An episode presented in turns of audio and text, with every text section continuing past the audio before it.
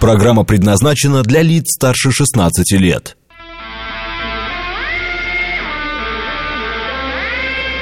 Восемь часов 7 минут, среда, октябрь, день 4.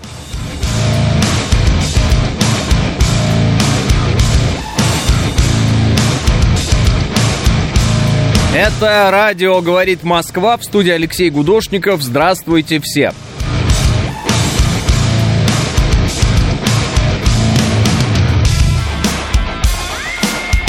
«14 градусов и 3 балла в Москве».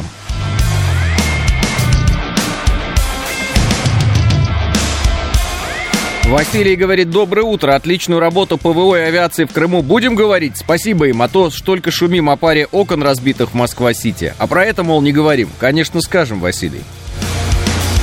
Ночью 4 октября пресечены попытки киевского режима совершить террористические атаки по объектам на территории Российской Федерации, сообщает Министерство обороны Российской Федерации. Дежурными средствами ПВО над территорией Белгородской, Брянской и Курской областей был перехвачен и уничтожен, внимание, 31 беспилотный летательный аппарат самолетного типа. Ну, то есть вот эти вот большие дальние беспилотники.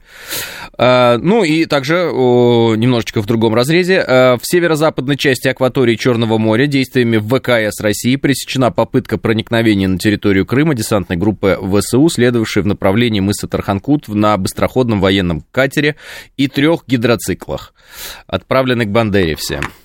Ну, мне кажется, классно.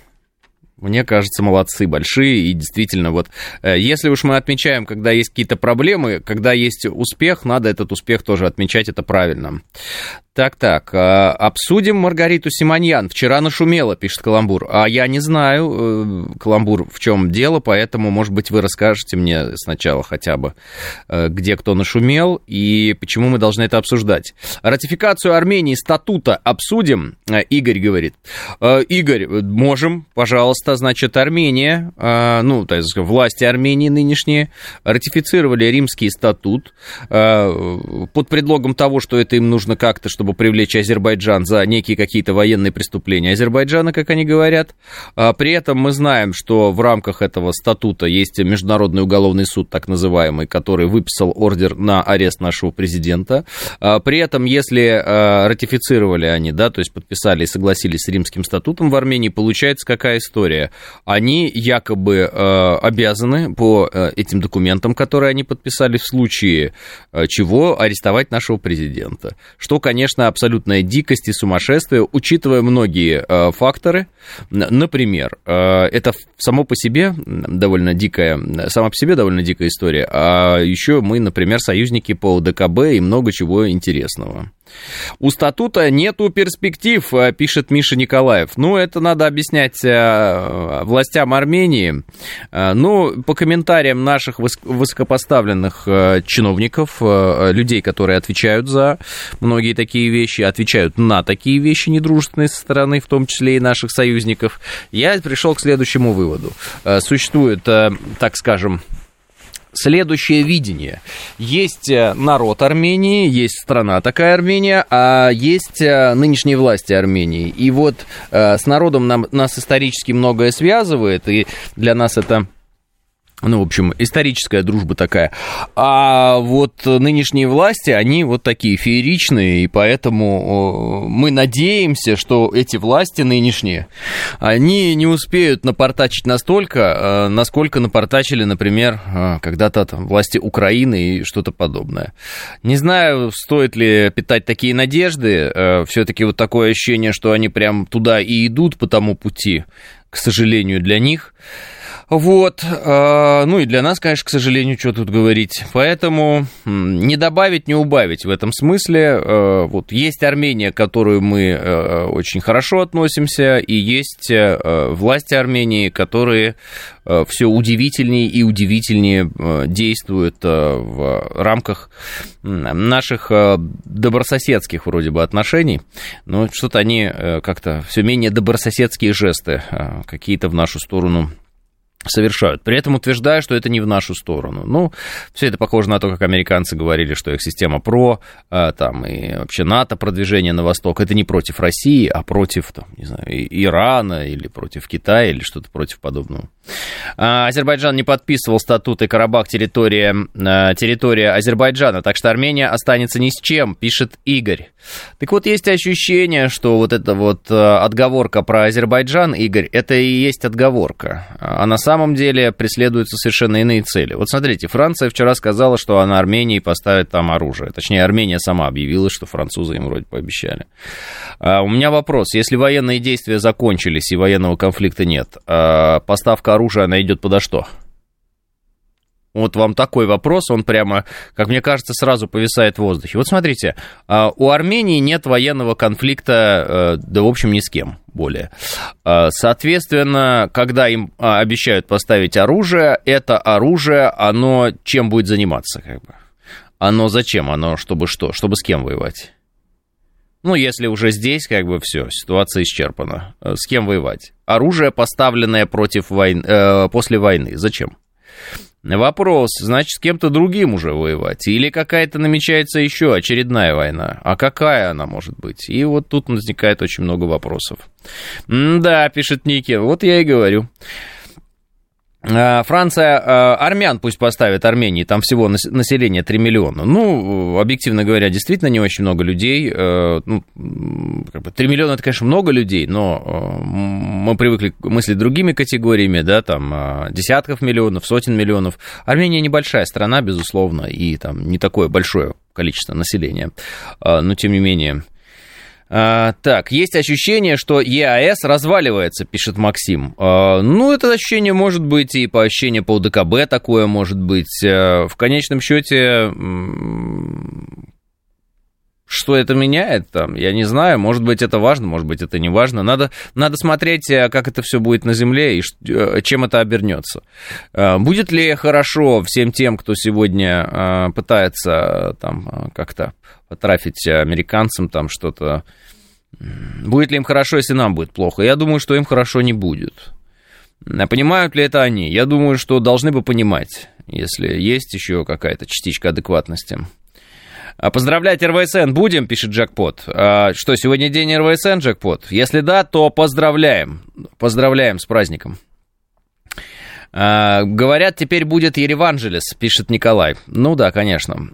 Запад, он ведь вкладывает деньги в развитие государств, как известно, да? А не для того, чтобы эти государства просто пылали потом огнем войны. Ежегодно 4 октября отмечается День космических войск, рода войск в составе воздушно-космических сил Вооруженных сил России, пишет Джекпот. Космические войска с праздником тоже.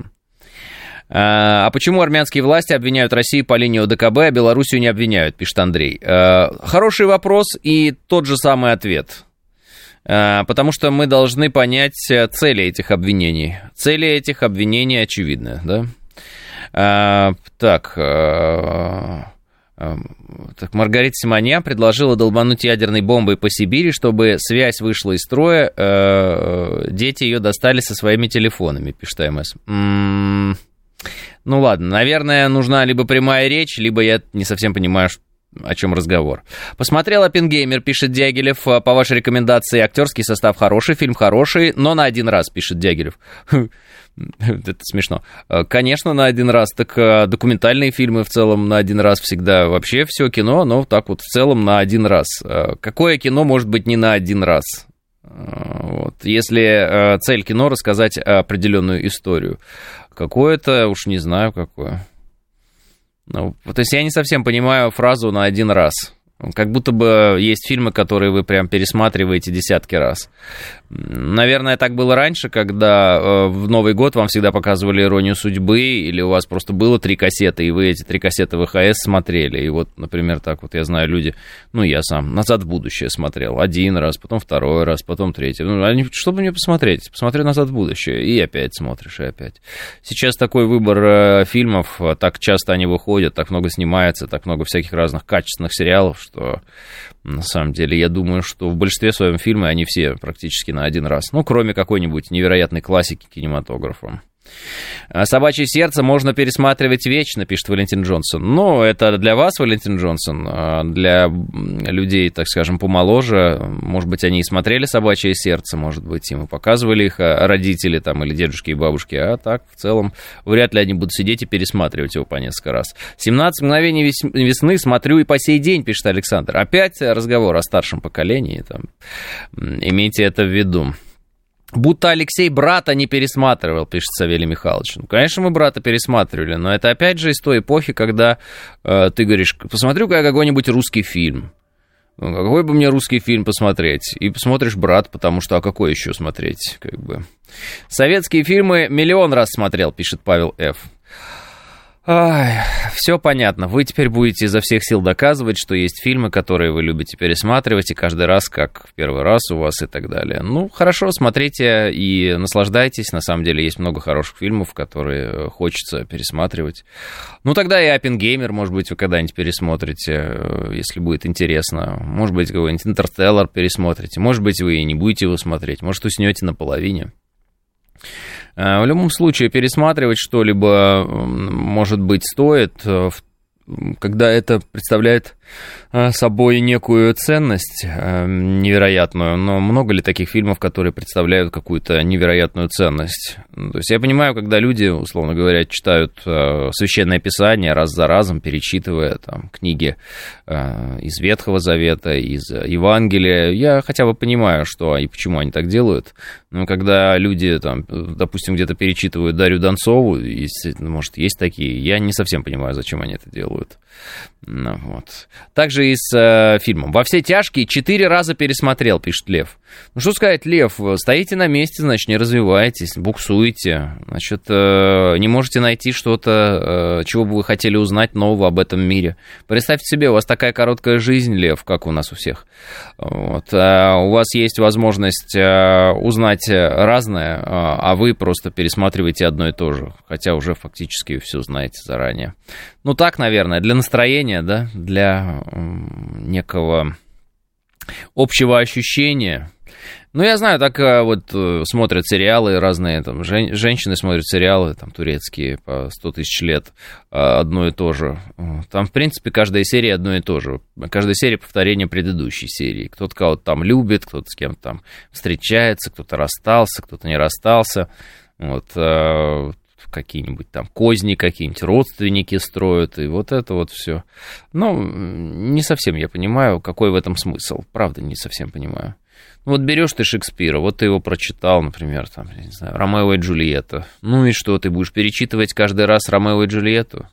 Ну, наверное, в оригинале перечитать «Ромео и Джульетту» и прикоснуться к языку оригинала, может быть, это действительно интересно. В переводе перечитывать «Ромео и Джульетту», ну, а какой смысл в этом, я не понимаю. Что это дает, чем ты обогащаешься переводом? «Оппенгеймер» фильм слабый, восхваление Америки и оправдание их зла, пишет Павел. Вранье полное, Павел, вы не смотрели фильм. Очевиднейшим образом, это антиамериканский фильм, там нет восхваления Америки абсолютно никак, и нет оправдания их зла, наоборот, там подчеркивается, что они, в общем-то, стали тем, с чем они вроде бы как пытались бороться. «Если мне понравится пирожок с капустой, то я его и второй, и третий раз съем, не обязательно переходить на пирожки с требухой», пишет Кирилл. Да, но это будет все равно другой пирожок с капустой. Вы не можете съесть один и тот же пирожок с капустой. Если вы попытаетесь съесть один и тот же пирожок с капустой несколько раз, вам в определенный момент придется есть кал. Подумайте над этим. Это все-таки разные пирожки с капустой. Вам нравится само блюдо пирожок с капустой, правильно? Соответственно, вам могут нравиться документальные фильмы. Вам могут нравиться документальные фильмы о войне. Вам могут нравиться документальные фильмы о природе. Вам могут нравиться и разножанровые фильмы, там, комедии какие-нибудь. Тупые комедии американские, молодежные. Могут нравиться советские комедии, еще какие-то комедии. Вот. Все это условно можно делить на жанры. И, соответственно, от этого плясать. Соответственно, когда вы говорите про какой-то пирожок, вы имеете в виду не один пирожок, а блюдо, которое готовят, и вы его пробуете. Оно всегда, на самом деле, чуть-чуть разное. Оно не бывает один в один, такого не бывает. «Бывает интересно пересматривать и перечитывать некоторые вещи, так как уровень понимания меняется», пишет Михаил. Согласен, но 4 раза пересмотрел, вот Лев, например, «Во все тяжкие». Зачем? Ну, то есть, потому что на репит его поставил, на повторение. Книга Марка Аврелия хороша для периодического осмысления. Стоицизм, пишет АВЦДМ. Больше 3 нельзя, пишет Михаил. Можно сколько угодно, просто помните, что время ваше ограничено, и вы можете превратиться в человека, который будет отсылать всегда всех к одной книге. Ну вот, знаете, может быть, встречали таких людей, у них цитаты всегда из одной книги, ссылки на один фильм, потому что они пересматривают один фильм и перечитывают одну книгу. Возможно, они пересматривают и не перечитывают, а просто прочитали и посмотрели единожды. Все-таки мир настолько широк, и так многое в нем происходит, и так много интересного, и так много разнообразного, что, как мне кажется, сидеть и зацикливаться на одном и том же, ну, это просто трата времени и сил ваших. Вот. Пирожок, как мы знаем, беспонтовый, пишет Миша Николаев. Вот, безусловно, вот послушали один раз песню Егора Летова «Беспонтовый пирожок» и идете дальше, правильно? Каждый из нас беспонтовый пирожок.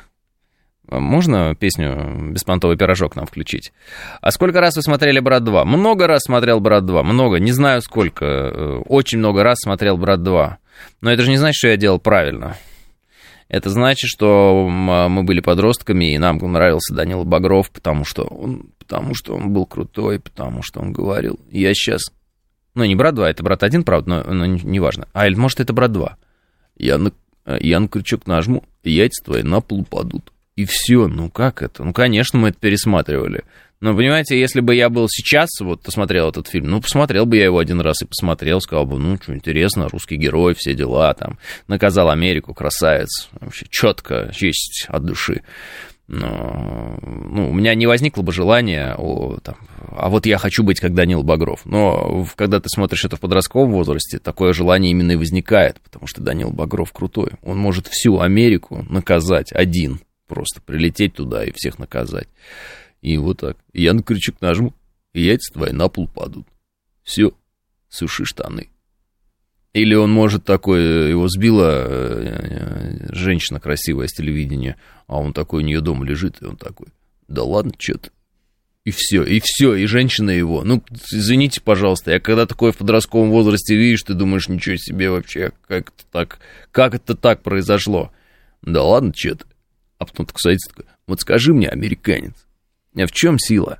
И ты, вау, ну просто вообще, я хочу быть как Данила Багров, я не хочу быть как герои фильма «Левиафан», это какие-то чмошники, я хочу быть как Данила Багров. Но... Я как Данила Багров. Есть такая песня, но она там вся матом напихана, поэтому я не могу ее включить. Я как Данила Багров. Я слышал там, это современная молодежь, эти все, которые танцуют рэп, они там написали свои песни эти. Так, «Беспонтовый пирожок», мне надо вспомнить текст полностью, нет ли там слов, которые нас могут напугать. Ну, решил почитать комментарии. Да, посмотри текст, пожалуйста. Там есть фраза про полножопы огурцов, но это ничего страшного, это классика жанра, поэтому можем оставить. Особо впечатлительных просим отдалиться от экранов. Каких экранов? Экранов нашей трансляции в Телеграм-канале. Нет, там мата нет. Включай. Это все-таки классика.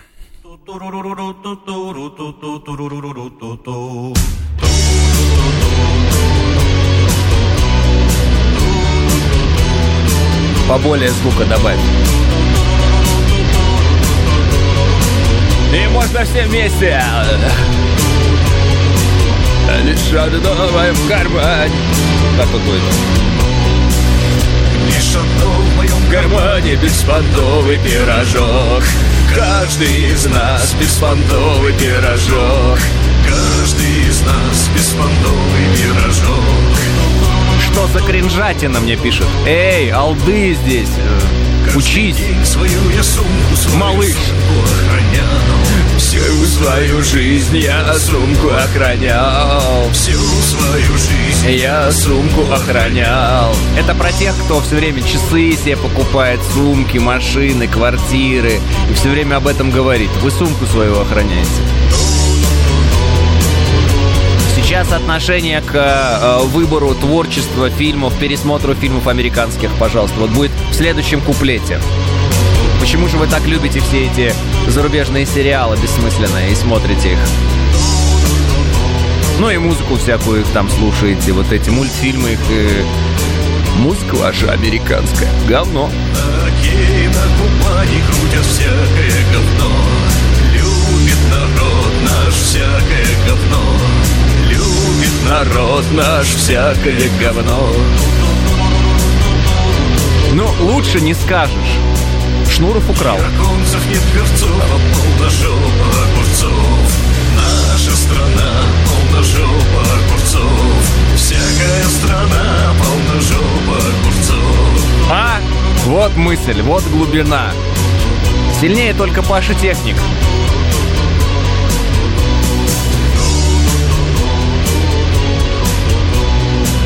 А что про огурцы пишет Илья? Это проблемы, которые нас поглощают, понимаете? Ну и знаменитая техника лечения геморроя. Главное не отрывать от ботвы. Ну вы помните, в интернете сказано. Промеж роликов о заговоре вселенском и рептилоидах. В моем кармане беспонтовый пирожок. Каждый из нас беспонтовый пирожок. Каждый из нас беспонтовый пирожок. Мне так нравится, как Думер написал, это закос под гражданскую оборону. Это не закос, это она и есть. Я взорву ваше сознание, Думер. Каждый из нас беспонтовый пирожок. Каждый из нас беспонтовый пирожок. У меня это ту-ту-ту, на звонок стоит, некоторые люди, понимающие, кивают, говорят. Эх, опоздал на гроб, пишет 506. Нового Пелевина уже все прочли. Интересно обсудить спорный момент о русской идее, пишет Маргарита. Нет, я еще не прочел, не могу обсудить и даже не знаю, где начать читать, когда начать читать. Такая... Летов жив. Да. А гулять-то гулять, включайте Пашу Техника. Да, я понял. Как-нибудь в следующий раз. Вот. Зачем мы включили эту песню? Непонятно. Зачем мы ее знаем? Непонятно. Но нам просто нравится, и все. Что касается бесчисленных количеств повторений того или иного материала, который вы смотрите, слушаете и прочее. Конечно, на первом месте всегда музыка. Почему? Потому что жанр короткий, жанр легко запоминающийся, жанр такой простой, да еще и есть стихотворность определенная, то есть есть размер, ритм, рифма, легко запоминается. Вот и получается, что я вам сейчас скажу, а я ни разу не была в малинках, и вы начнете до этого дня, точнее до вечера. О чем это говорит? Это говорит о том, что некоторая часть вашей памяти навсегда занята, просто застолбили ее вот таким каким-то материалом. К сожалению для вас, вы уже этого не измените. Сохраните детей своих от этого, уберегите их, постарайтесь. Вот. Там должно быть место для Влада Бумаги. Да, 8:30 новости.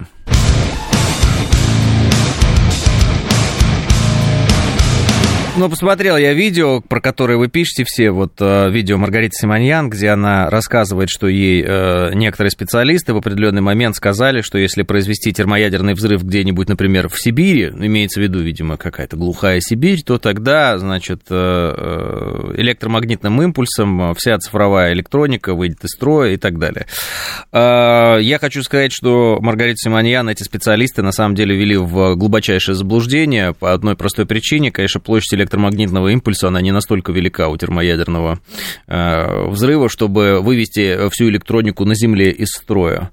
Ну и как пример, конечно, взрыв на Новой Земле, он вполне себе был термоядерный, по-моему, 57 мегатонн мощность этого взрыва была, вот я на память сейчас пытаюсь это все вспомнить, и, как видите, ну, в общем, там в большей степени фиксировались толчки именно, ну, то есть там самый большой такой эффект, да, наверное, очевидный был, это та взрывная волна, которая 3 раза, как говорят, обошла Землю. Ну, понятно, что она не обошла, она разошлась в одну сторону, в другую, но это потому что надо понимать, как Земля устроена, то есть ну, там, шар надо представить себе, и как расходится взрывная волна, она таким кольцом уходит, да, правильно?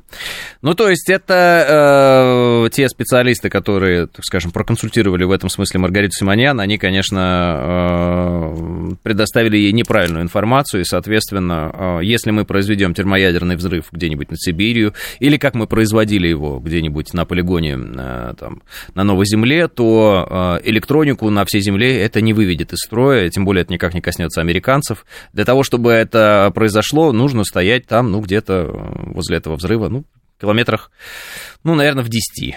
Тогда, может быть, да, действительно, телефон вот у вас и погорит. Более, как мне кажется, перспективной и концептуальной считается идея взрыва космического возле спутников. То есть ядерный взрыв в космосе, при том, что там разряженная атмосфера крайняя, соответственно, взрывная волна уничтожать будет что-то, если то очень мало, потому что, собственно говоря, взрывной волне нечем передаваться. Ну, насколько я вот это все читал, смотрел.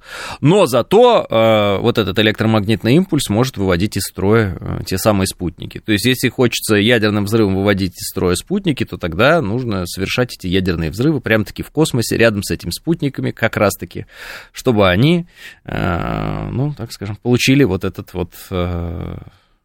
электромагнитный импульс. С другой стороны, мне кажется, более эффективным будет использование ну, поражающих элементов, которые от взрыва в любом случае будут разлетаться в разные стороны и, соответственно, посекут все, что будет рядом. Вот. Но, опять же, как себе представить спутник, какого он размера? Да? Вот говорят, что у Илона Маска спутники совершенно небольшого размера. Вот его старлинковские спутники, то есть там сама группировка спутников большая, а сам спутник, он прям маленький.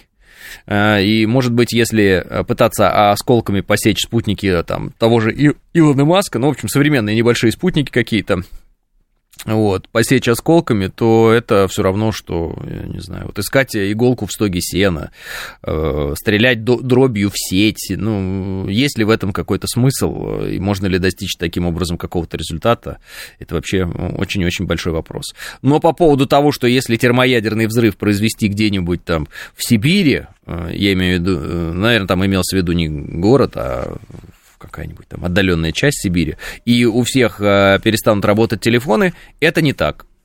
Это не так. И спутники на Землю тоже не упадут. Нет, не произойдет этого.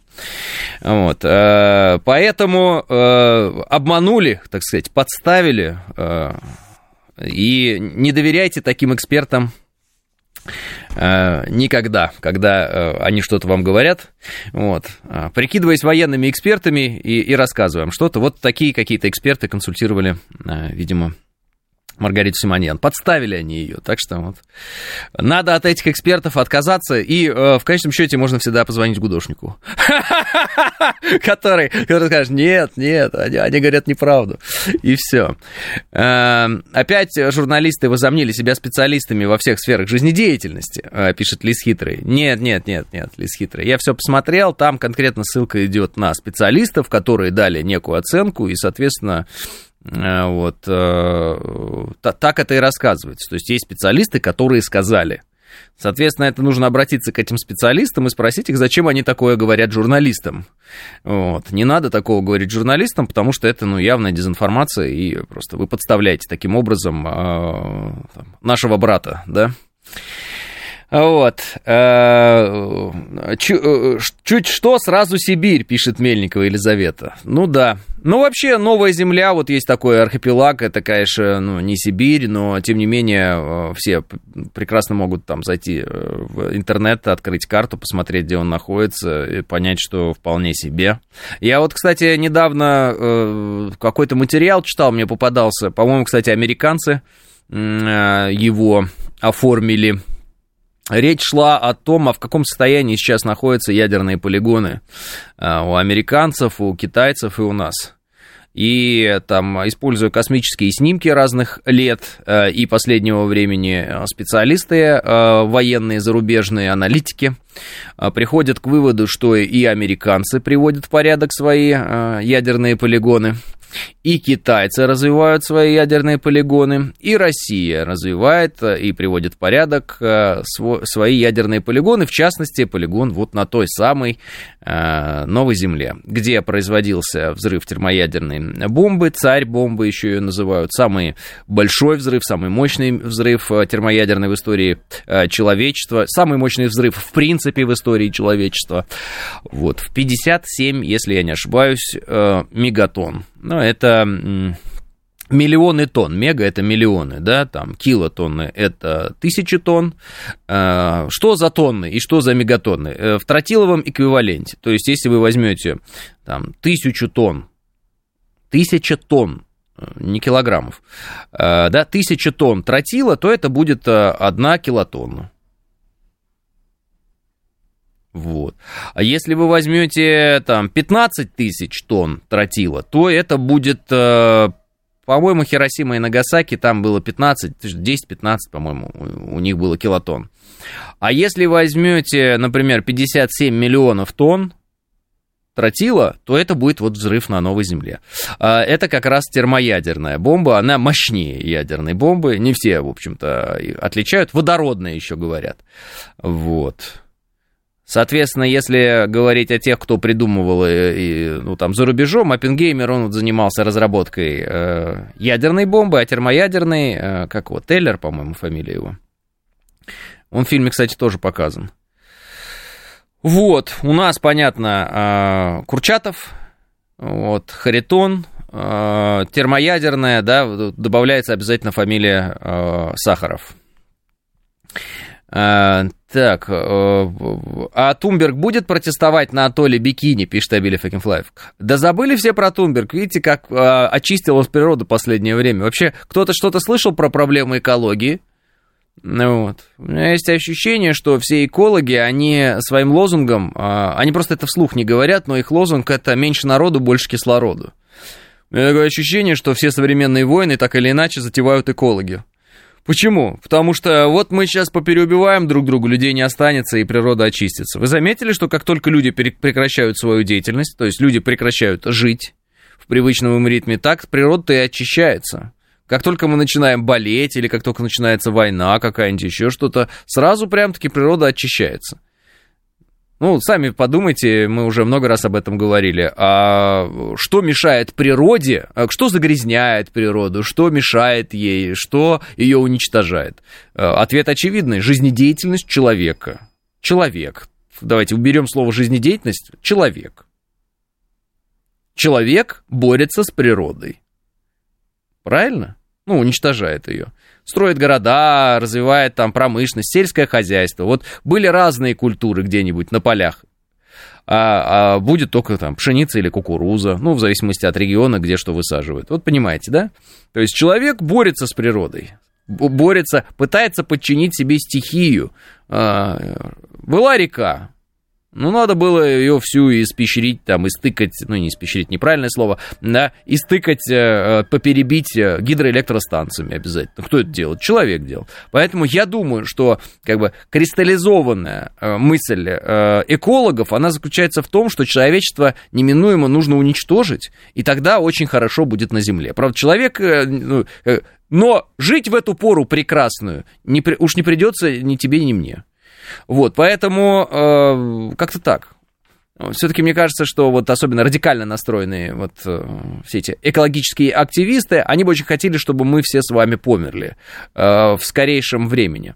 Кстати, вчера хорошую тоже попался мне хороший материал, где с восхищением для себя западные экологи обнаруживают, что мы, когда умираем, и наше тело, соответственно, погружается в землю, вот, ну, погружают, ну, хоронят нас, вот, мы не умираем полностью. Они говорят, вы понимаете, мы, оказывается, живем.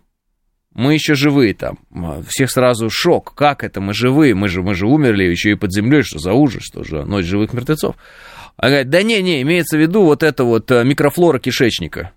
вот это вот все бактерии, которые в вашем кишечнике, вот это вот йогурты, которые вы с полезными бактериями пьете, представляете, они еще потом живут. Вы там разложились, а они еще живут. И более того, они питают среду, оказывается. И дают возможность этой среде развиваться. Ну, понимаете, как как же это было у Цоя-то? Да, что-то там трава, через час земля, трава, цветы и трава, через 3 она снова жива. Что-то такое. Вот. Поэтому, она говорит, кремировать не надо, надо хоронить. О, выяснилось, что, оказывается, для природы полезнее людей, когда хоронят, потому что из этого можно извлечь пользу для самой природы. Питательные средства. Мы питаем, оказывается, землю при правильном подходе. О как! Вот. Недавно мы с вами смотрели сюжет о том, как украинская пропаганда рассказывает, что каждого ВСУшника можно будет таким образом похоронить, чтобы на его месте выращивать овощи. Это, конечно, было и деревья. Это было сильно. Ну вот какой-то в этом разрезе вчера материал прочитал, только он не касался никак ВСУ, он просто вот говорил людям о людях. Опять же, экологи, вот, они очень сильно радуются, когда вы умираете, а на вашем месте вырастает что-то более-менее полезное. Не то, что вот вы были, конечно, абсолютно бесполезный. Какой-нибудь куст вырастет, борщевик там. Да. В Австралии хоронят в костюме с семенами, потом парк будет, пишет Рестори. Кремация — это последний углеродный выхлоп, пишет Смит.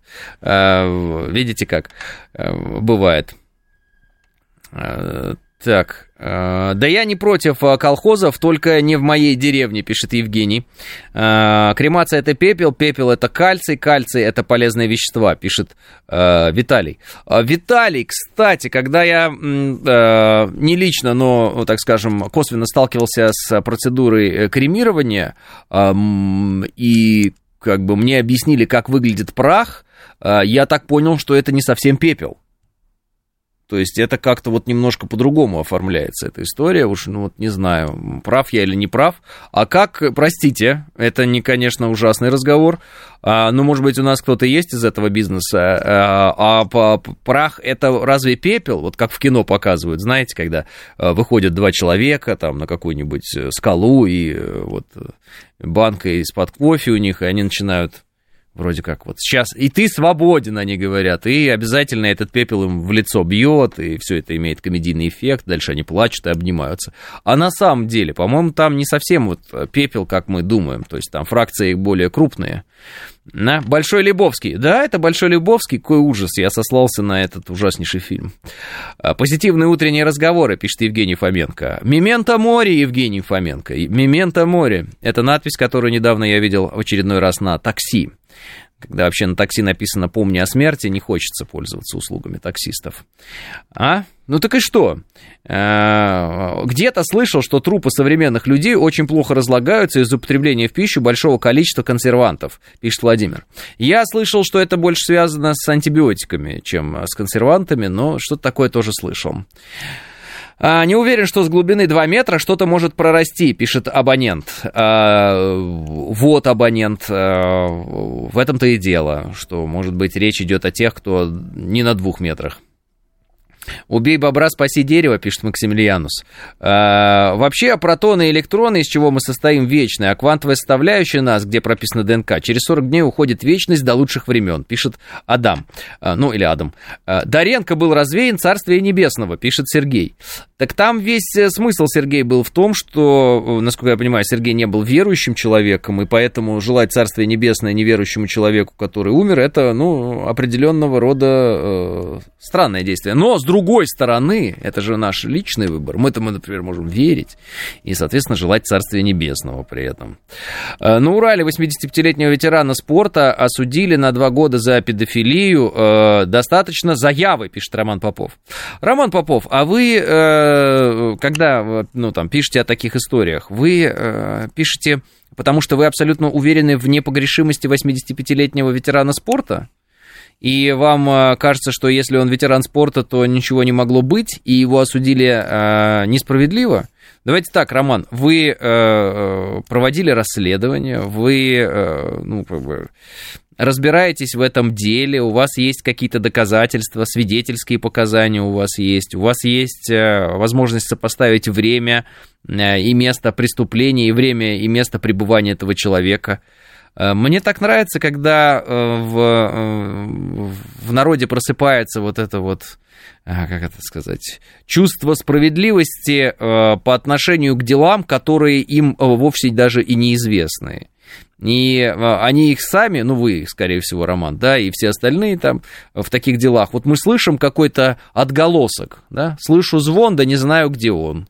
Вот что-то, какой-то отголосок звона, что-то где-то какое-то седьмое эхо мы услышали, и давай тут эту всенародную справедливость, да как так может быть, да что же это такое, да какой замечательный человек. Ну, слушайте, Чикатило тоже был семьянин, дальше что? Чикатило был дружинник, который искал внимание вместе с другими дружинниками. Внимание, знаете кого? Чикатило. Вот он сам себя искал, пытался вот найти этого гнусного преступника, который насилует, убивает детей, потрошит их. Вот. Ему хотелось найти вместе со всеми. В кавычках, конечно, хотелось, на самом деле нет.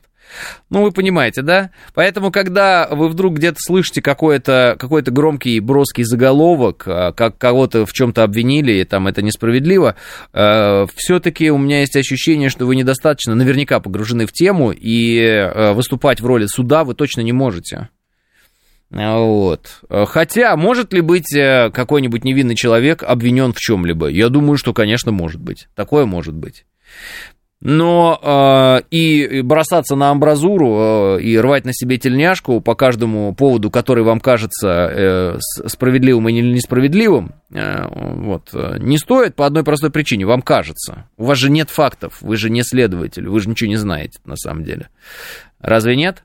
Я следил за этим делом, пишет Роман. Роман, я могу за любым делом следить, вот могу сейчас взять и любое общественное дело и следить за ним. Но это всегда будет пересказом, без каких-либо других вариантов. Если вы не находитесь в оперативной группе, которая разрабатывала то или иное уголовное дело, да, и то или иное преступление, что вы знаете о нем? Ну, если по-честному.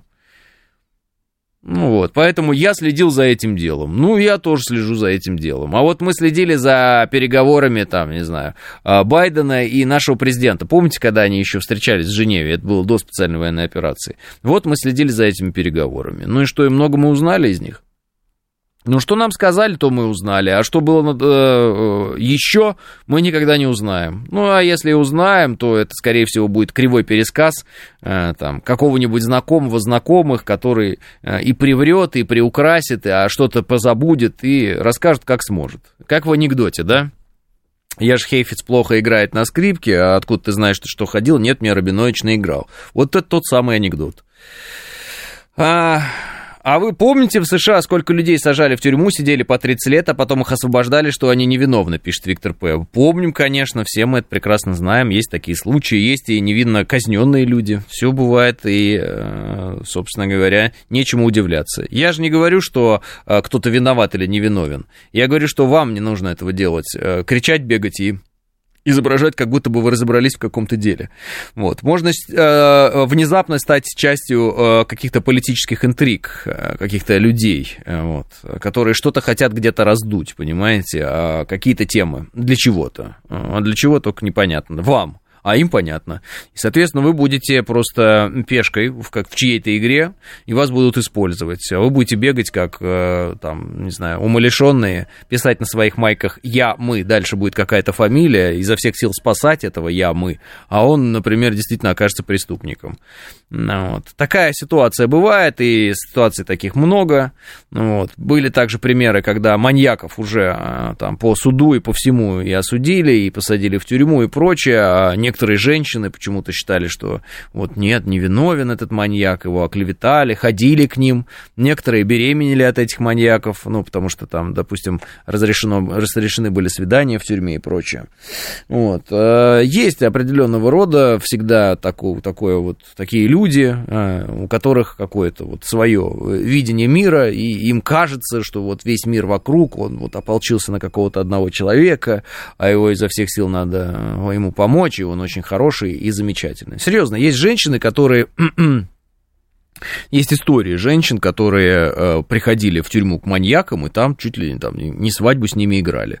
Потому что нет, вы все наврали, а он хороший человек, я вот же с ним общаюсь, он же хороший человек. Ну, с такими маньяками, которые детей убивали, насиловали, ели их там. Ну, вот такие истории. Стокгольмский синдром, пишет Николай. Так, я тоже следил за этим делом, читал, что говорит бывший помощник советника, пишет Алексей. Да. Ветеран спорта, что за звание такое, пишет Смит. Не знаю, ну, наверное, давайте посмотрим, что такое за звание ветеран спорта. Сейчас посмотрим. Так,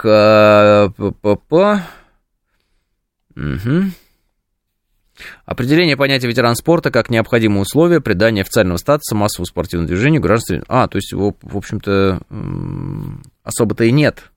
Кто считается ветераном спорта? В законодательстве России на данный момент понятие ветеран спорта юридически никак не закреплено. Ну то есть вообще нет никакого такого словосочетания юридически ветеран спорта. Это ничего не значит. То есть каждый, кто из нас, там, например, мог бы заниматься каким-то спортом и достаточно долго, и, там, не знаю, ходить на лыжах в 80, в конечном счете мог бы вдруг журналистами быть назван ветераном спорта. Соответственно, это какое-то словосочетание, которое не несет за собой никакой нагрузки абсолютно. Вот. Давайте попробуем тогда и определить, какие словосочетания, касающиеся спорта, несут какую-то нагрузку. Кандидат мастера спорта, мастер спорта, мастер спорта международного класса, заслуженный мастер спорта. Вот те словосочетания, те фразы, которые несут определенную нагрузку, означающую, ну, так скажем, успехи того или иного человека, его мастерство в том или ином деле, в спортивном каком-то виде спорта. Вот. А вот ветеран спорта ничего не значит. Бывший спортсмен, пишет Панк 13. Ну, бывших спортсменов мне даже страшно представить сколько. Вот когда собирается Олимпиада или там чемпионат мира какой-нибудь, мы видим, как много спортсменов. Но это лучшие из лучших в мире на тот момент, когда проходят эти соревнования. Ну, допустим, Олимпиада. А сколько спортсменов не могут отобраться на Олимпиаду? Они тоже хороши по-настоящему, но они не так хороши, как те, которые отобрались на Олимпиаду. А сколько тех, кто находится гораздо ниже, там, в каких-то дивизионах, чем те спортсмены, которые не могут отобраться на Олимпиаду, потому что на Олимпиаду отобрались другие спортсмены. А сколько спортсменов, которые просто заканчивают там спортивный как-то факультет, физкультуры или чего, я уж не знаю, там физкультуры спорта, как это все называется. Ну, в общем, факультеты есть специальные, получают там тренерские должности, занимаются вроде бы спортом всю жизнь, там, тренируют, допустим, детей. И сколько их вообще, этих людей? Я думаю, что очень много этих людей. А может ли быть один из этих людей, например, каким-то извращенцем? Я думаю, что теоретически такое возможно. Более того, например, люди, которые стремятся к работе с детьми, да, точнее так, люди, которые склонны к такому неправильному поведению, они обычно стремятся к работе с детьми, то есть проникнуть в какую-то среду, где есть дети, для того, чтобы свои вот эти злокозненные планы реализовать. Вот. Это не значит, что надо каждого преподавателя в школе подозревать, это было бы глупо и неправильно, но имеется в виду, что они, конечно же, пытаются попасть в ту среду, где у них есть выбор жертвы. Вот. Касается ли это конкретно этого случая? Я не знаю и не буду ничего утверждать. Возможно, действительно какого-то честного, замечательного человека оклеветали. Такое может быть. Но в этом нужно разбираться не путем криков в интернете и комментариев в интернете, а, как мне кажется, путем конкретного расследования и судебных доказательств и опровержений тех или иных утверждений. 9:00 новости. Программа предназначена для лиц старше 16 лет.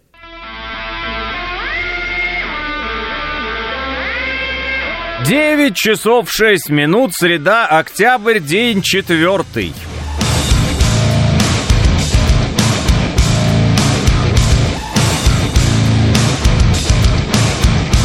Это радио «Говорит Москва», в студии Алексей Гудошников. Здравствуйте все.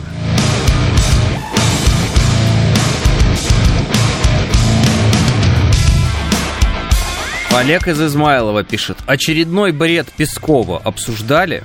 Нет, ведь Песков не говорит бреда. Ха-ха, Олег! Переиграл и уничтожил.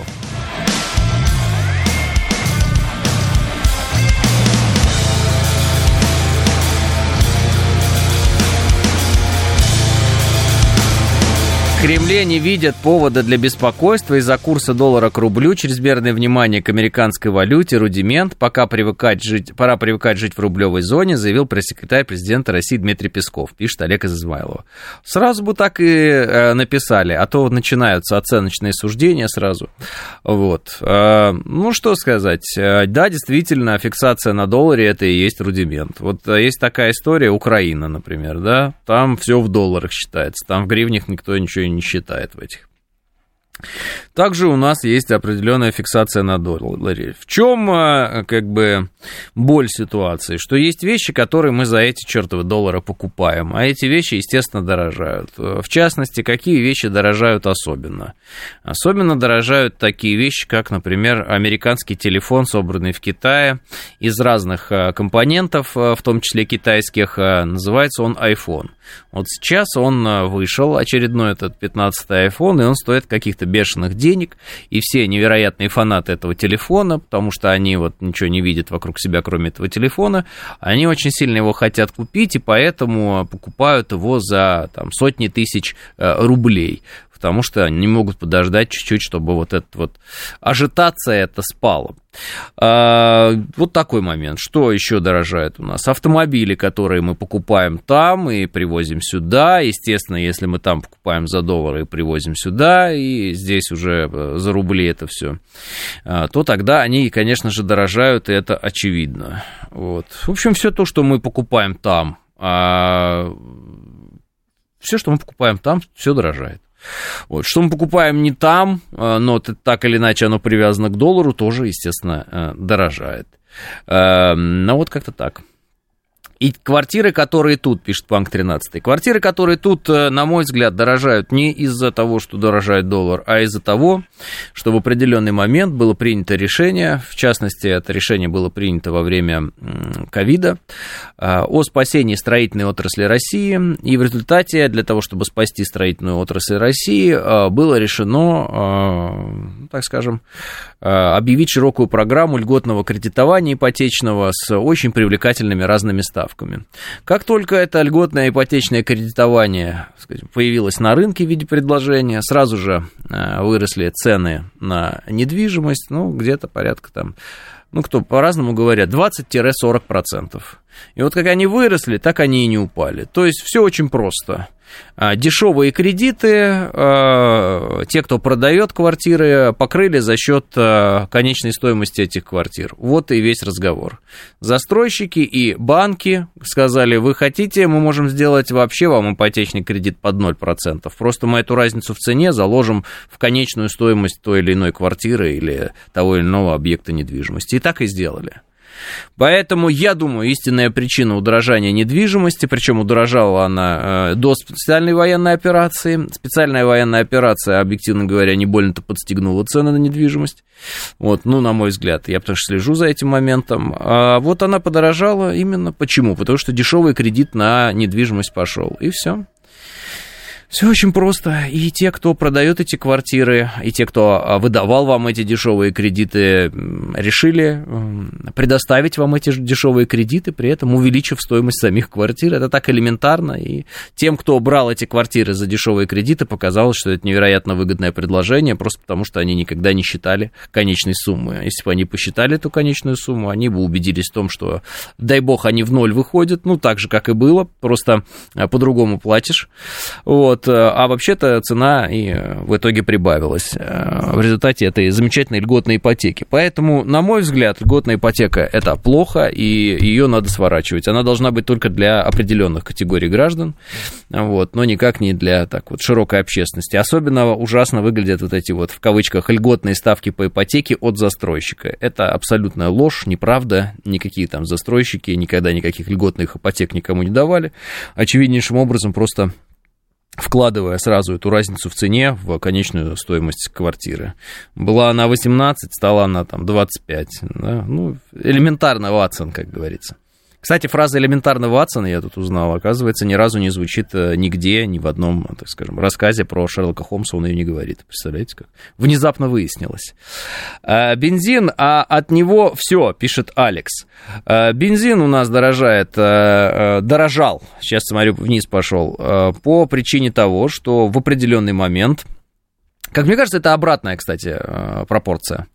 Смотрите, у нас рубль относительно доллара подорожал, и по логике, может быть, даже было бы неплохо, если бы подешевел бензин, но наши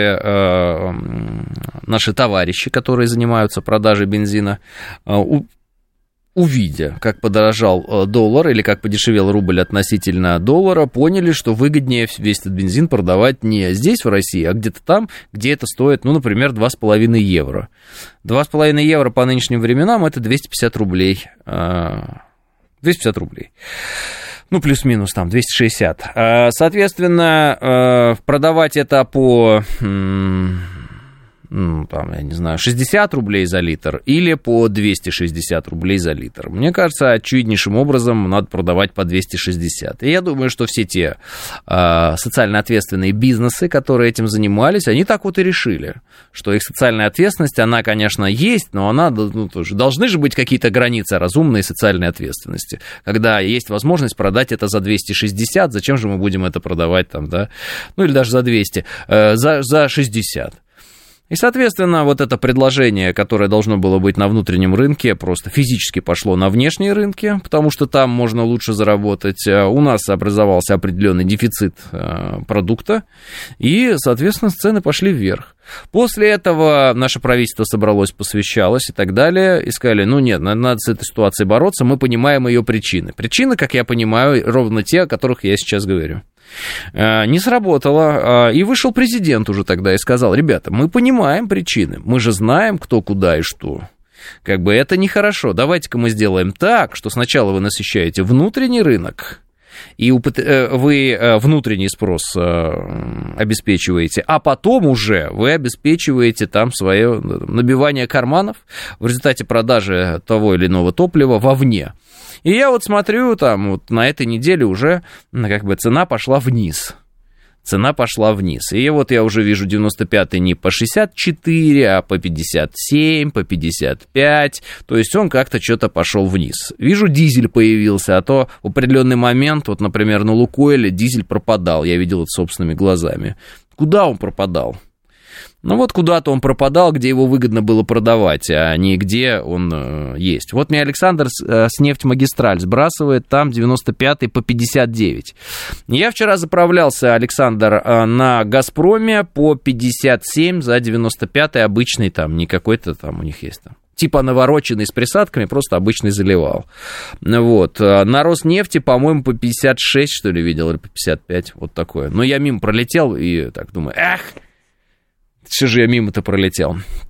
Вот, как-то так. Российским спортсменам запретили выступать на юношеской олимпиаде в Южной Корее, даже под нейтральным статусом. Интересно, они хоть выдумывают причину или просто запрещают, пишет Док. Просто запрещают, и все, Док. Все, русофобия во всех ее проявлениях стала чем-то разрешенным. И на нас всех собак, в общем...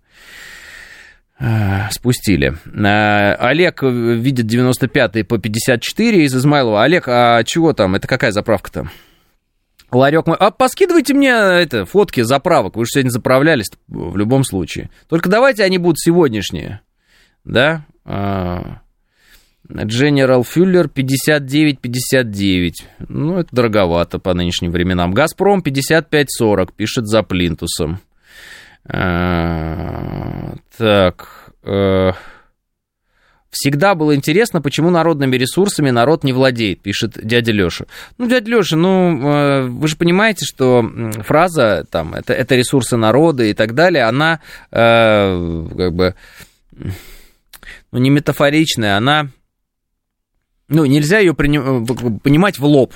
Ну, то есть вам говорят, нефть, вот там, ресурсы народа, они принадлежат народу. Да, замечательно, но вот если она в земле, это нефть, ну, то есть и чего она тебе принадлежит? Вот в нефти, в земле, вот и чего. Допустим, мы с вами вот собрались, дядя Лёша, и начали там добывать какую-то нефть, допустим. И пообещали клятвенно, что мы будем работать во благо народа. Вот. Допустим, мы ее добыли. Дальше, куда ее продать?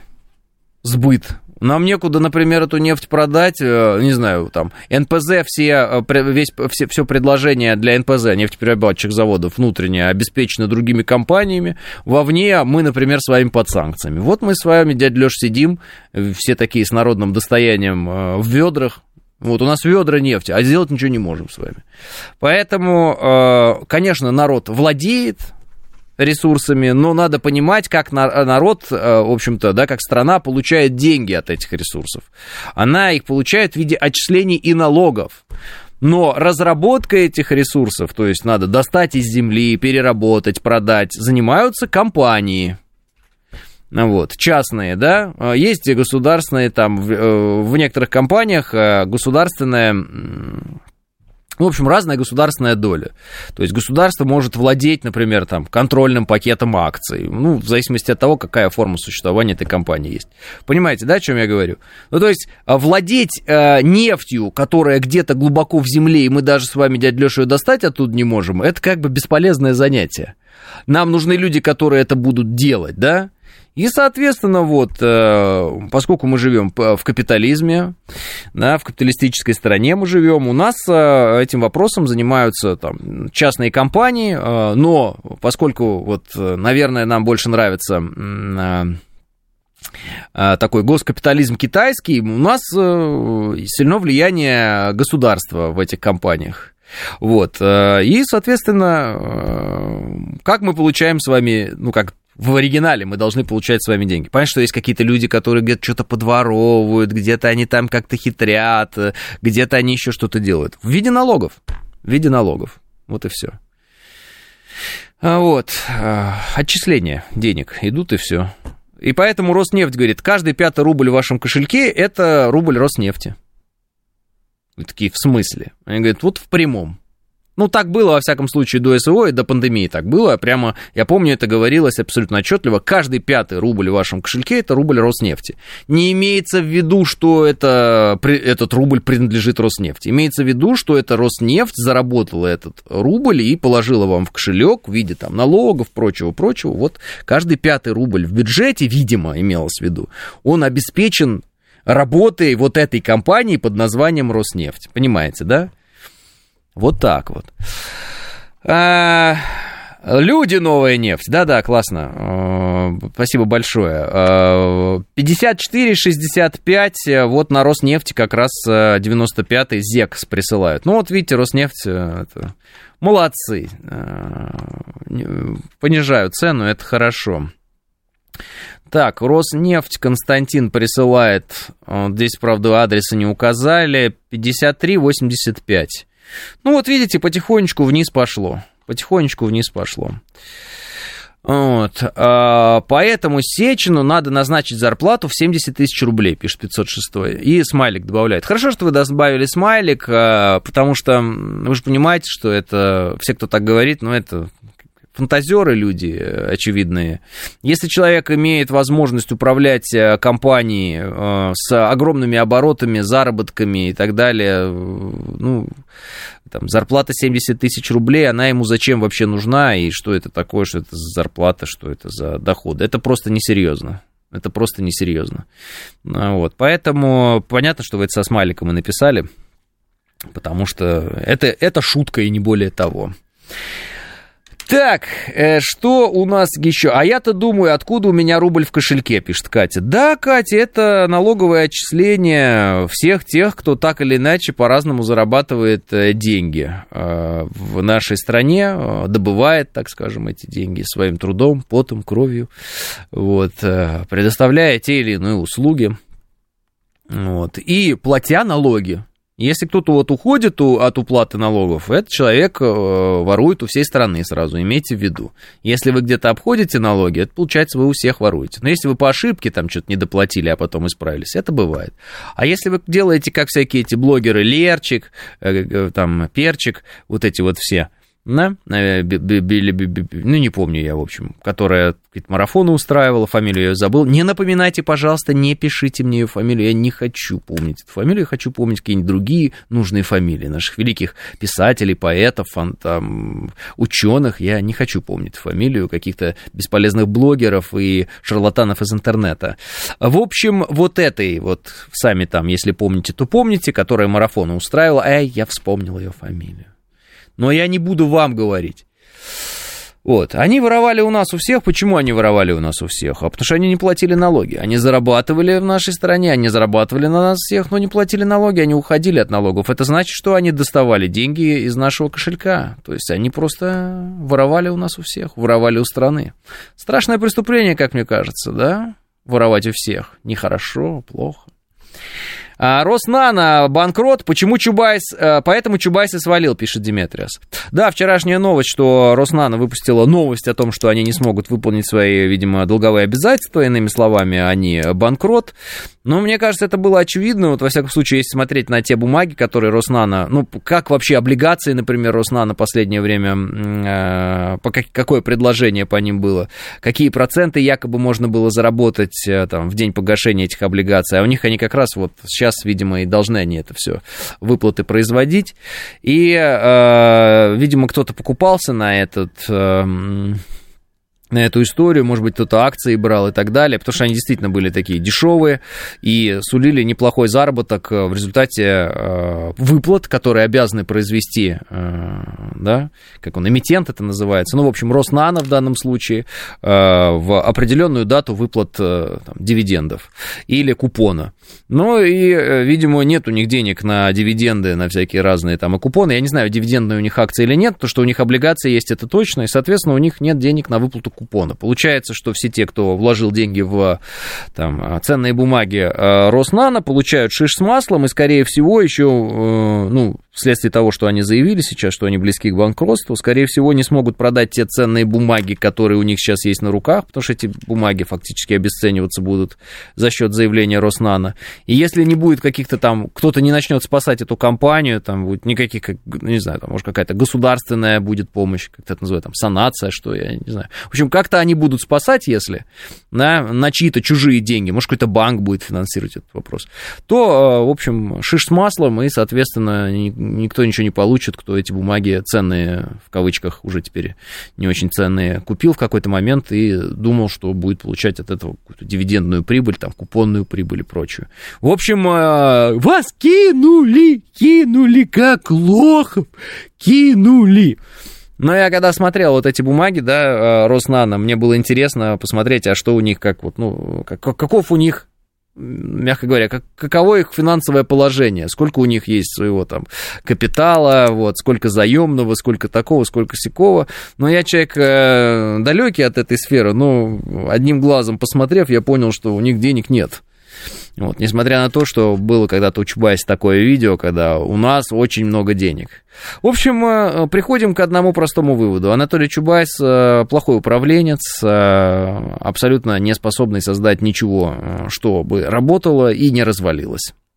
Видимо, он был интересным когда-то, там, я не знаю, может быть, каким-то кабинетным игроком, умел налаживать контакты с людьми, какие-то схемы придумывать, может быть, ухода от налогов, может быть, еще что-то. Мне это малоизвестно и неинтересно. Но в белых схемах, в схемах, при которых ты просто создаешь, допустим, компанию, и эта компания успешна, она зарабатывает деньги, платит налоги и исполняет свои долговые обязательства перед людьми, которые вложились в эту компанию, да, держателями ценных бумаг. Вот Анатолий Чубайс такого создавать не умеет. То есть он не бизнесмен в этом смысле. Вот, и он какой-то такой делец из 90-х, видимо, все-таки, который в адекватном рынке существовать на пользу обществу, ну, просто не способен. Но, во всяком случае, не знаю, может быть, есть какие-то такие примеры, но вот Роснано — это как раз пример того, что я говорю. Может, есть какие-то другие примеры его деятельности, которую можно было бы охарактеризовать как блистательную. Ну, вот... Тут как бы все понятно, да, сразу Анатолий Чубайс, Роснано, сулит банкротство. Ну, как-то вот все слова почему-то сочетаются, и почему-то не возникает вопроса, а как так может быть, да? Возникает вопрос, как так может быть, что когда-то кто-то в это поверил и там вложил свои средства, но горе таким людям, естественно, в этом смысле они... Я не пытаюсь топтаться на их беде, потому что они теряют деньги сейчас, я лишь сочувствую, потому что, ну, очень жаль, это неприятно терять свои средства, там, да, потому что тебя кто-то обманул. Чубайс уже 1,5 года как нет в стране, а до сих пор на него все валят, пишет Сергей. Нет, Сергей, вы говорите абсолютную глупость, потому что как бы Роснано создавалась не в эти 1,5 года, вот. Ну и потом любая компания, так или иначе, когда вы там смотрите ее финансовую отчетность, положение финансовое в том же самом рынке, вы можете посмотреть и 1,5 года назад, и 2 года назад, и 3 года назад, и убедиться в том, что Роснано, в общем-то, всегда практически чувствовала себя, ну, как бы, не очень. И поэтому, когда все смеялись над всякими там планшетами от Роснано, какими-то, они, помните, там мопеды собирались выпускать какие-то, в общем, правильно делали, что смеялись, потому что нет там никакого нано и нет там никакого рос. Вот. Видимо, компания создавалась для того, чтобы решить какие-то личные финансовые там, амбиции, проблемы и прочее самого господина Чубайса, может быть, каких-то еще людей.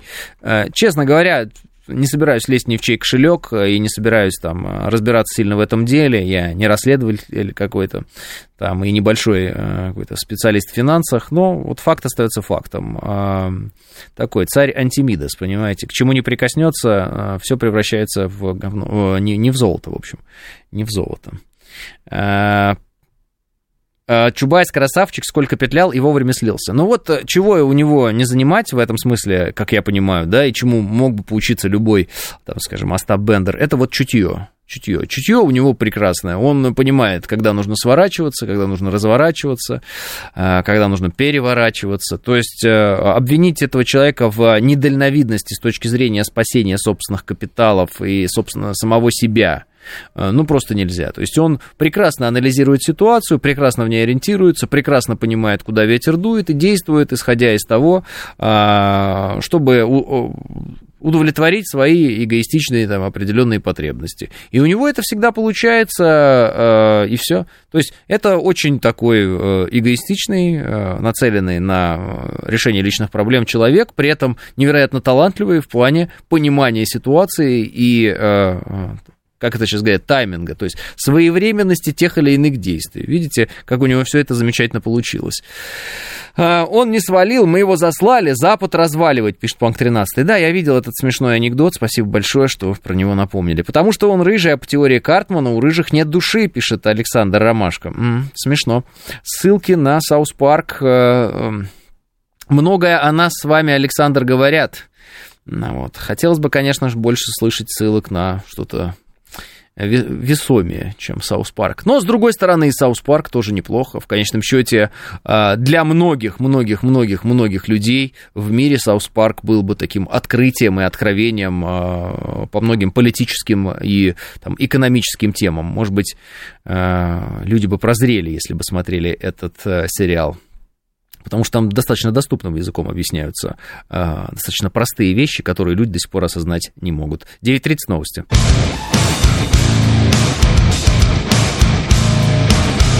Вячеслав мне написал: Алексей, а про льготную ипотеку вам Набиуллина лично заказала высказаться? Мне никто не заказывает ни о чем высказываться, это первое. Второе, назовите тогда причину подорожания недвижимости, Вячеслав, вашу. Если вы не считаете, что в этом причина, это те самые льготные ипотеки, которые были объявлены для поддержания строительного бизнеса во время пандемии. Вот из-за чего тогда в пандемию недвижимость подорожала, ну, типа на 30-40%? Вот из-за чего? Почему та квартира, которая стоила, там, допустим, 10 миллионов, стала стоить там, 15 миллионов? Почему? Ну, не 15, 14. Ну, почему? Вот причина какая? Ну, по-вашему, Вячеслав.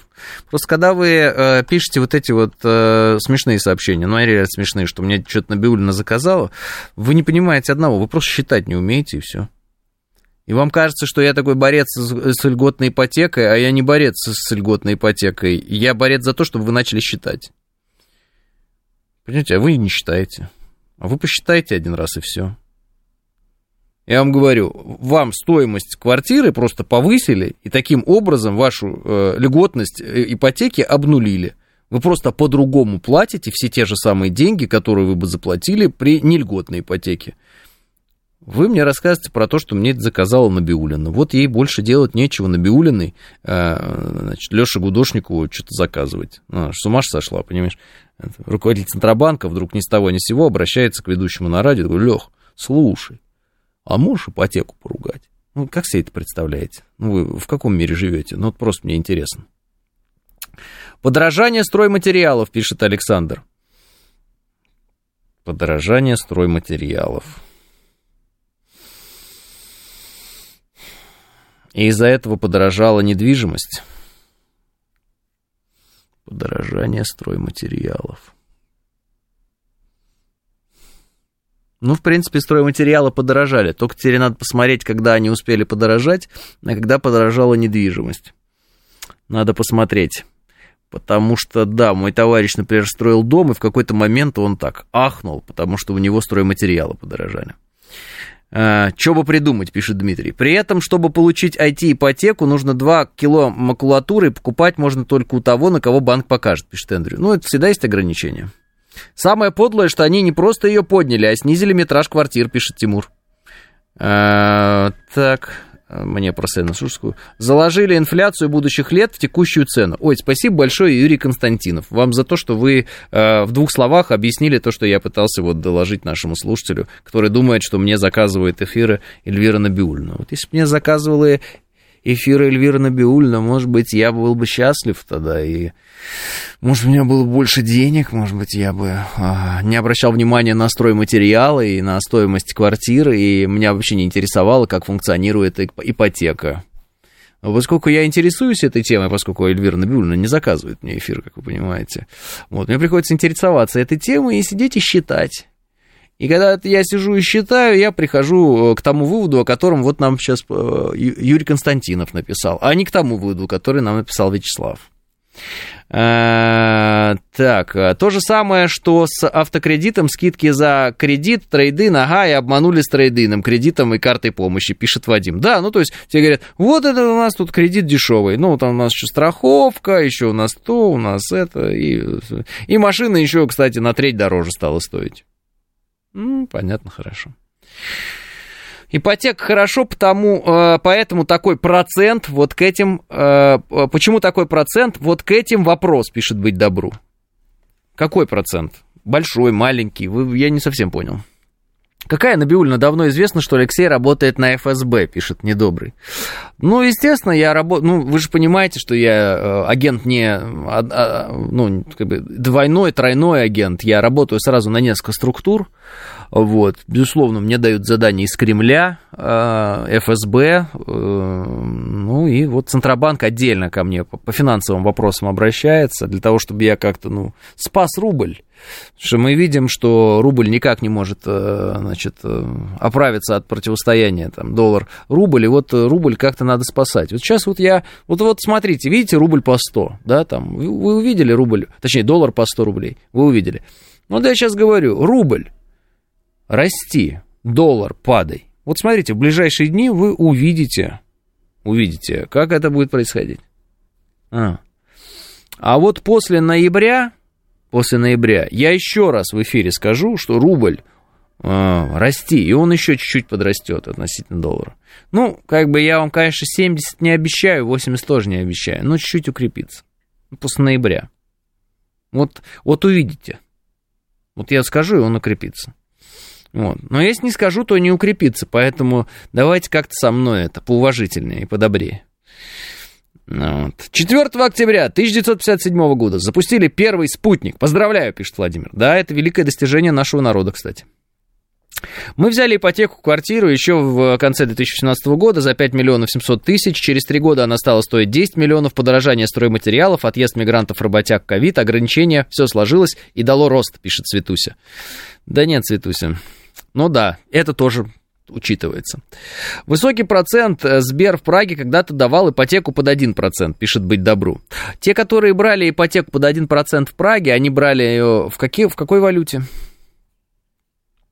Просто вот эти вот люди, рассказывающие про классные ипотеки, которые Сбер выдавал где-то за рубежом, они все время забывают сказать, в какой валюте выдавал Сбер те или иные кредиты за рубежом.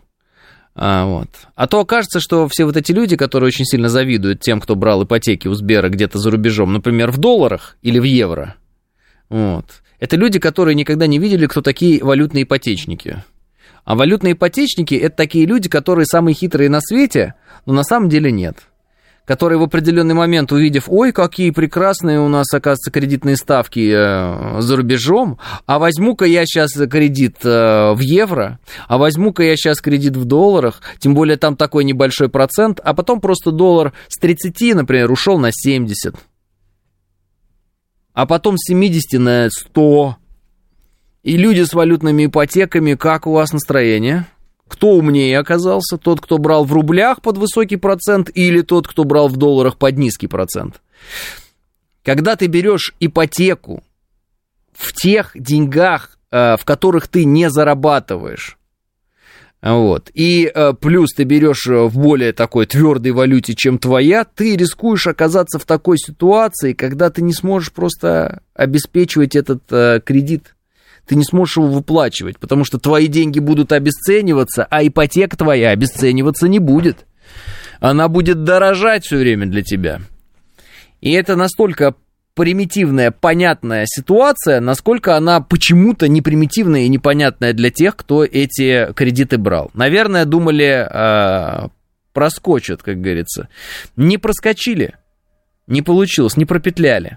Поэтому, кстати, когда Дмитрий Песков говорит, что мы в рублевой зоне живем, вот, и все такие, фу, что это говорит, там что-то фыркаете. А что вы фыркаете? Вы не додумайте только где-нибудь, что-нибудь в долларах, какую-нибудь ипотеку взять. Я вас умоляю, пожалуйста. Ну, как бы жизнь должна же хоть чему-то учить или ничему не должна? МММ-3 скоро, что, ждем пирамиды какой-нибудь финансовой? С другой стороны... Может быть, не конкретно, ну, кто-то же из нас, так скажем, вкладывался в эти все марафоны желаний, какие-то там биткоины, еще что-то. Все-таки есть такая фраза, она известна многим, да, ах, обмануть меня несложно, я сам обманываться рад. Вот. В народе без лоха и жизнь плоха звучит, вот так эта фраза, вот. Все зависит от того, в каком культурном слое вы обитаете, соответственно, такие вы и применяете цитаты. Чем дешевле рубль, тем больше денег в бюджете, пишет Лёля. Чем дешевле рубль, тем больше денег в бюджете.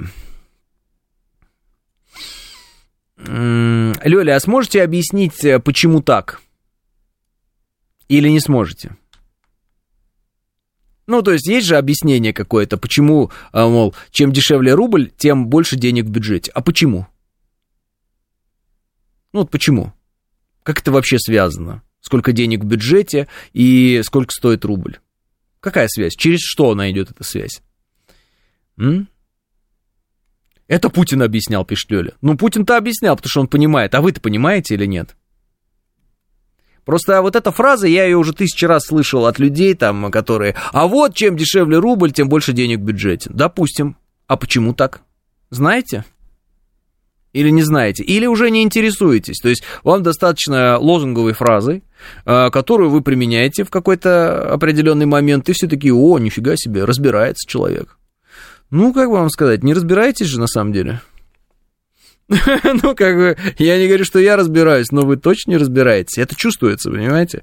Я говорю, вот, тем оно больше ж будет тогда денег. Я говорю, а почему? Ну, просто интересно, можешь объяснить? Вот. Ресурсы продают за валюту за счет экспорта. Красавчики. И Лёля, экспортная выручка меняется на рубли. Молодцы. Хорошо, экспортная выручка меняется на рубли. А что это значит? Что за экспортная выручка? Давайте продолжим эту интересную беседу, потому что многим, на самом деле, мне кажется, будет интересно понять. Потому что фразы-то слышат разрозненные люди, а схему не понимают. А что за экспортная выручка? Она с чего у нас? Ну, как бы, чем она у нас обеспечивается, наша экспортная выручка? Что у нас, что мы экспортируем? С чего мы получаем эти деньги? Добыл, продал, налоги заплатил. Добыл или произвел? Так на что мы экспортируем? Давайте позвоним Хазину, пишет Александр. Джекпот, говорит, нефть. То есть у нас наполняемость бюджета происходит за счет экспорта сырья, например, да? Ну, той же самой нефти, да? Ну, вот вам и объяснение, почему каждый пятый рубль в вашем кармане, сейчас не знаю как, но вот раньше так объяснялось, это рубль Роснефти. Вот вам объяснение, почему и как народ обладает недрами своего государства. Understand или не understand? Ну, это как раз вот к предыдущему вопросу, возвращаясь. Вот. Рынки сбыта там. В бюджете больше, а в кармане меньше, пишет Дмитрий. Правильно, потому что бюджету нужно исполнить обязательства. А какие обязательства нужно исполнить? Ну, государству свои обязательства нужно исполнить. А какие обязательства? Перед кем обязательства исполняет государство наше? Ну, вот есть государство, у государства есть деньги. Эти деньги оно получает за счет экспорта, допустим, в том числе экспорта, ну, допустим, нефти или газа или еще чего-то. И потом говорят, ну, нам, чтобы исполнить свои обязательства, нам нужно побольше денег, да, чтобы заплатить эти деньги людям. Потому что если их не будет достаточно, этих денег, мы эти деньги людям заплатить не сможем, потому что нам их не хватит, этих денег. Ну, их не хватит, чтобы все заплатить, все наши обязательства. И это называется дыра в бюджете, да? И вот чтобы ее не было, нужно что? Чтобы денег было больше, вот, а чтобы их было больше, они должны быть дешевле, потому что при экспорте так получится больше денег. Такая при обмене на дорогие, с дорогих денег на наши деньги получится так больше наших денег. Так и что? Вот. Какие обязательства государство и перед кем несет, и чьи обязательства, ну так скажем, кому и что должно заплатить государство, и для чего государству много рублей, и кому оно будет их платить. Димитрис говорит, СВО дело дорогое. СВО дело дорогое, но есть и другие дорогие дела. Вот. Ну так и что? Государство за нефть с нами расплачивается медицина, образование и защитой так-то, пишет Панк 13. Интересно. А еще какие обязательства у государства? Например, зарплаты. Например, бюджетникам. Например, военнослужащим. Например, контрактникам, кстати. Ну, у нас это сейчас объединено, там единое денежное довольствие у всех, поэтому все нормально. Понимаете, да? Это обязательство перед вами. Вот. И, как вы думаете, если ваша зарплата была, не знаю, 100 тысяч рублей, а теперь она там, не знаю, 200 тысяч рублей, вы такие, чего, у меня такая зарплата? Ну, не конкретно у вас, ну, допустим. Вот. Ведь где-то эти дополнительные 100 тысяч рублей надо взять, и вам надо их как-то заплатить, правильно? Вот. Вот, а так вот они и берутся. А вы сами мало понимаете и пытаетесь на понтах разговаривать со слушателями, пишет Алекс. Я не утверждаю, что я много понимаю, Алекс, но я вижу, что вы нервничаете, потому что вы абсолютно не понимаете, о чем мы говорим со слушателями, с которыми нам очень интересно. Вы не нервничаете, Алекс, вы лучше послушайте, что люди говорят и что пишут. Вот. Мне кажется, в игровой форме намного интереснее обсуждать эту тему, чем просто гундеть в эфире. Мы сами для себя выясняем некоторые моменты. В новые регионы нужны деньги, так же, как и в 14-м в Крыму. Поэтому и такой курс, пишет ВДМ. Правильно, обязательства перед новыми гражданами тоже. Плюс есть обязательства есть определенные долговые обязательства перед людьми, которые, например, купили, ну, так скажем, приобрели себе в определенный момент облигации федерального займа, ОФЗ, например. Нужно выплачивать или не нужно выплачивать? Ну, нужно выплачивать или не нужно? Ну, смотрите, когда там у нас ОФЗ выплачиваются ближайшие? Ну, наверное, вот как раз в ноябре и выплачиваются, да? Но людям нужно выплатить что? Доходность по купонам. Правильно? Правильно. А если ты не выплатишь, ты скажешь, ой, а я не могу исполнить свои долговые обязательства, тогда рейтинг эмитента понижается, тогда получается, а что такое? У нас что-то какая-то проблема, у нас что, какой-то невероятный кризис, вы не можете исполнить свои долговые обязательства, а не хочет ли наше государство внезапно обанкротиться в связи с этим? Ведь если мы говорим об ОФЗ, который существует на рынке, это же такая вот надежная бумага, которую человек берет, и в любом случае государство, это самый надежный эмитент, это самый надежный вот так человек, который, ну, человек, господи, самая надежная в государстве структура, которая может у тебя взять деньги в долг и с процентом тебя, нет, дать в долг, в общем, занять у тебя денег или занять тебе, неважно, взять твои деньги и с процентами тебе их вернуть. И если вдруг государство говорит, не могу, что-то неоткуда взять, они говорят, вот что-то нет, денег нет. Это называется как? Ну, как это называется? Это называется банкрот. Это называется все, не могу исполнять свои обязательства. Бывает такое, что это вот технический какой-то там дефолт, и как бы не совсем банкрот, сейчас выплатим, надо здесь перезанять, ребятки, есть одна проблемка, сейчас мы ее решим быстренько, вот, все-все-все, я тебе верну. А бывает, что все, конец, не можем выплачивать, не можем выполнять свои долговые обязательства. Правильно? Правильно. Соответственно, у нас близится время выплаты этих долговых обязательств. Вот. Соответственно, мне такое ощущение, что понятно, почему рубль дешевеет. Ну, может быть, я ошибаюсь, может быть, я вообще неправильно сложил эту схему в своей голове. Я же не говорю, что я экономист или я какой-то там уникальный финансист. Тем более, у вас всегда есть возможность пообщаться в рамках других программ про экономику с нашими мастерами экономики и задать им эти вопросы и спросить, а почему так, а почему сяк. Ну, вот, спросить, кто определяет цены на золото, я не знаю, кто определяет курс доллара по отношению к рублю, почему он такой, какой он есть, а не какой-то иной, почему так, а не сяк. Чей спрос на что определяет это все? Малоимущее государство поддерживает, а вот среднему классу трудновато, пишет Лёля Гукулель. Лёля, по поводу среднего класса, тут, конечно, надо определиться, кто есть средний класс. Оценки я слышал абсолютно разные. Есть западное понимание среднего класса, есть понимание среднего класса, которое в определенный момент, например, наш президент говорил, там совершенно другие суммы назывались, да, в отличие вот, там, от Запада, где это считается. В общем, средний класс... Как его вообще определить, что такое средний класс? Потому что если мы его не можем определить, то мы тогда и не можем определить, какие проблемы испытывает средний класс. Потому что мы не понимаем, что такое средний класс, мы не знаем, какие проблемы у него, правильно? Ну, как бы, в нашем понимании должен быть какой-то тогда средний класс и понять, там, помогают как-то среднему классу или нет. Я думаю, что те люди, которые даже в ипотеку берут квартиры в Москве, это средний класс. Потому что обеспечивать ипотеку в Москве может только человек, у которого, ну, доход, ну, нормальный. Нормальный. Вот не малый доход у него, потому что это дорого. Даже ипотека, даже льготная. Вот в Москве это дорого. Ну, понимаете, да? О чем я говорю? То есть, вот, не знаю, средний класс это или не средний. Вот кто-то берет себе квартиру, там, не знаю, в ипотеку, там, не знаю, на сколько лет тоже опять, ну, допустим, стоимостью 25 миллионов рублей. Ну, это вот сейчас где-нибудь 80 квадратов, они там 70 квадратов, они так и стоят, 25-30 миллионов.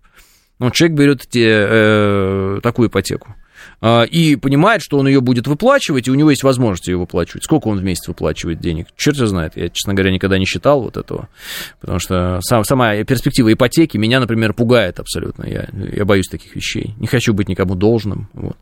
Поэтому сразу приглядел себе коробку из-под холодильника, в которой буду жить, и все, шутка. Ну, вы поняли. Средний класс – это тот, кто вставляет себе зубы без кредита, пишет Евгений. Ну да, от 100 тысяч минимум заработок, а то и больше, пишет Олег. Ну вот и прочее. 6 миллионов рублей в год заработок – это средний класс, плюс-минус 500 тысяч в месяц, пишет Бидлинг. 6 миллионов в год – это что, по 500 в месяц, правильно? Бидлинг.